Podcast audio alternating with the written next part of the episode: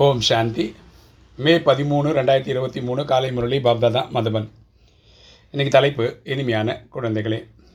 லட்சியம் என்ற சோப்பின் மூலமாக ஆத்மா என்ற ஆடையை சுத்தம் செய்யுங்கள். தூய்மை என்னும் நற்பண்பை தாரணை செய்யுங்கள். பிறரையும் செய்ய வையுங்கள். அப்போ சொல்கிற இனிமையான குழந்தைகளே நமக்கு லட்சியம் என்ன? சத்தியகத்தில் முதல் நாளில் வரணும் ஒம்பது லட்சத்தில் வரணும் மணிமாலைகளில் வரணும் இல்லையா? ஸோ அதுக்காக நம்ம என்ன பண்ணும்போது ஆத்மாவை தூய்மையாக்கணும். ஆத்மாவுக்கான சோப் என்னென்னா மன்மனா பவதான் தன்னை ஆத்மானு புரிஞ்சு தந்தைய கிருஷ்ணவினை நினைவு செய்கிறது? தான் அன்பா. தூய்மை என்ற நற்பண்பை தாரணை செய்யணும். தெய்வீக குணங்கள் தெய்வீக கல்கள் சக்திகள் நம்ம தாரணை பண்ணணும். அடுத்தவங்களையும் செய்ய வைக்கணும். இன்றைக்கி கேள்வி. எந்த ஒரு மந்திரம் மிகவும் சிறந்த மந்திரம் எப்படி? எந்த ஒரு மந்திரம் சிறந்த மந்திரம் எப்படி? பதில். ஈஸ்வரிய மந்திரம் முதன்மையானது. ஏனென்றால் இது மூலம் நரகவாசியிலிருந்து சொர்க்கவாசியாக ஆகிவிடுகின்றார்கள். ஸோ பரமாத்மா இந்த சமயத்தில் கொடுக்கக்கூடிய மந்திரம் மன்மனாபவ தான் அதுதான் சிறந்த மந்திரம். அது வந்து நம்மள நரகவாசியிலிருந்து சொர்க்கவாசியாக ஆக்குது. தூய்மை தூய்மை இல்லாமல் இருந்து தூய்மையாக ஆக்கி விடுகின்றார்கள். கரெக்டாக அரைக்கல்பமாக நம்ம தூய்மை இல்லாமல் இருந்தோம். இந்த ஒரு பிறவியில் நம்ம தூய்மையாயிடும் இந்த மந்திர வித்தையை பாபா கற்றுத் தருகின்றார். அப்பா தான் இந்த மண்மனாபவ செய்வதற்கு சொல்லிக் கொடுக்குறார். பாபா கூறுகின்றார் குழந்தைகளை ஒழுங்காக பின்பற்றி மட்டும் பாருங்கள் ஸ்ரீமத்தை நல்லபடியாக ஃபாலோ பண்ணிட்டு வாங்க. ராஜாவுக்கெல்லாம் உயர்ந்த ராஜாவாக ஆகி விடலாம் நம்ம ராஜாதி ராஜாவாக சத்தியகுதிரையும் வந்துடலாம். ஆத்மாவை தூய்மைப்படுத்துங்கள். ஆத்மாவை தூய்மைப்படுத்த வேண்டியதான் நம்மளுடைய வேலை. அப்போது சரீரம் கூட தூய்மையாக கிடைக்கும். சத்தியகுதிரையும் திரேதகத்திலும் முழு கோட் ஆஃப் லைஃப் வாழும் பழைய மனம் உடல் செல்வத்தினை இன்சூர் செய்து விடுங்கள்.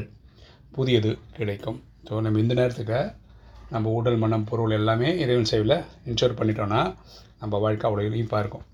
இப்படிப்பட்ட வியாபாரம் சங்கமிகத்தில் பாபா கற்றுத்தருகின்றன இப்போ பண்ணுற வியாபாரம் தான் இருக்கிறதுலையே பியூட்டிஃபுல்லான பிஸ்னஸ் ஏன்னா ஒரு செகண்டுக்கு ஒரு லட்சம் ரூபா வேறு எடுத்துறா தாரணை. ஃபஸ்ட்டு பாயிண்ட் இறுதி நேரத்தின் மனநிலையைக்கேற்ப மறுபிறவி அமையும். கடைசி நே செகண்டில் சரீரம் விடும்போது நமக்கு என்ன நினைவு இருக்குது பரமாத்மா நினைவுனா நல்ல பிறவி கிடைக்கும். ஒரு அம்மாவையோ அப்பாவையோ மனைவியோ குழந்தைங்களோ நினச்சிங்கன்னா இவங்களுக்காக திரும்ப ஒரு லௌகிக பிறவி எடுக்க வேண்டியிருக்கும்.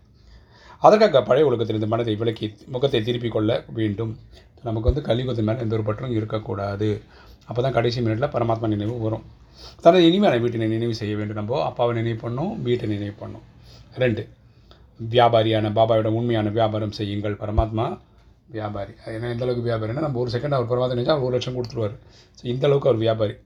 ஸோ ஒரு ஒரு லட்சமாக வாங்கி போட்டுக்கிறது நம்ம புருஷாத்தனம் மனம் உடல் செல்வத்தினை இன்சர்ட் செய்து தந்தையை பின்பற்ற வேண்டும். இந்த நேரத்தில் பரமாத்மா சேவையில் ரைட் ஹேண்டாக இருந்தோன்னா அவர் அவ்வளோ ரிட்டர்ன்ஸ் தர தயாராக இருக்கார்.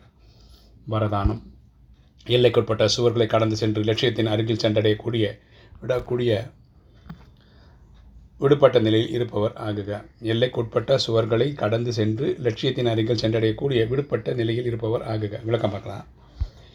எவ்வித எல்லைக்குட்பட்ட சுவர்களை கடந்து செல்வதன் அடையாளம் கடந்து சென்றார் விடுபட்டார் ஆகிவிட்டார்? கரெக்டாக நமக்கு ஒரு தடங்களை நம்ம கடந்து போயிடணும். விடுபட்ட மனநிலை என்றால் பறக்கும் கலையாகும். ஸோ நம்ம முட்டி மோதின்னு இருக்க மாட்டோம். ஒன்று சைடில் போயிடுவோம் இல்லை பறந்து போயிடுவோம். அப்படிப்பட்ட பறக்கும் கலை உடையவர் ஒரு பொழுது எல்லைக்குட்பட்ட விஷயத்தில் தொங்கிக் கொண்டோ அல்லது சிக்கிக்கொள்வதோ இல்லை. அவங்க லௌகிக விஷயத்தில் ட்ராப் ஆகிறது கிடையாது. அவருக்கு லட்சியம் எப்பொழுதும் அருகில் தெரிகிறது. அவங்களுக்கு லட்சியம்லாம் பக்கத்துலேயே தெரியுது. அவர் பறக்கும் பறவையாக ப- மாறி கர்மம் என்னும் இந்த கல்ப விருட்சத்தின் கிளையில் மீது வந்து விடுகின்றார். அவர் என்ன பண்ணுறாரு பறக்கும் கலையின் மூலமாக இந்த கர்மம் என்னும் இந்த கல்ப விருட்சத்தின் கிளையில் வந்து உட்காந்துறாரு எல்லைக்கு அப்பாற்பட்ட சக்திசாலி சுரூபம் மூலம் கர்மம் செய்தார். அவர் வந்து நல்ல உயர்ந்த கர்மங்களை செய்கிறார் நல்ல விஷயங்களை செய்கிறார்.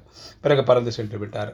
ஸோ ஜம்ப் ஆகி போயிட்டார் கர்மம் என்னும் கிளையின் பந்தனத்தில் சிக்கிக்கொள்வதில்லை எப்போதும் சுதந்திரமாக இருக்கின்றார். பாருங்களா ஒரு பறவை ஒரு கிளையில் உட்காருதுன்னு அந்த உடைய போகிற கிளையாக இருந்தால் கூட பறவை கலப்படுறதில்லை ஏன்னா அந்த கலை உடஞ்சிச்சுன்னா அந்த ப பறவைக்கு ஏதாவது துக்கம் வருமானா கிடையாது. ஏன்னா அது நம்பி இருக்கிறது அதோடைய பறக்கும் கலையை நம்பி தான் டக்குன்னு அது அங்கேருந்து எஸ்கேப் ஆகிடும் ஸோ அந்த மரத்தை நம்பி அது இல்லை. அதே மாதிரி நம்மளும் இந்த லௌகிக சூழ்நிலைகளை வச்சு நம்ம பாதிக்கட்டவே கூடாது. ஸ்லோகன் அனுபவங்களின் அத்தாரிட்டி ஆகுங்கள் அப்போது மாயாவின் விதவிதமான ராயல் ரூபங்களால் ஏமாற மாட்டீர்கள். அனுபவங்களின் அத்தாரிட்டி ஆகுங்கள் அப்போது மாயாவின் விதவிதமான ராயல் ரூபங்களால் ஏமாற மாட்டீர்கள். நம்ம அனுபவங்களின் அத்தாரிட்டி ஆகணும். நிறைய எக்ஸ்பீரியன்ஸ் நமக்கு வந்துன்னு வச்சுக்கோங்களேன். அதே மாதிரி ப்ராப்ளம் இனியும் ரெடி வரும்போது நமக்கு சொல்யூஷனும் தெரியும். ஈஸியாக அது வந்து மீண்டு விடுவோம். ஓம் சாந்தி.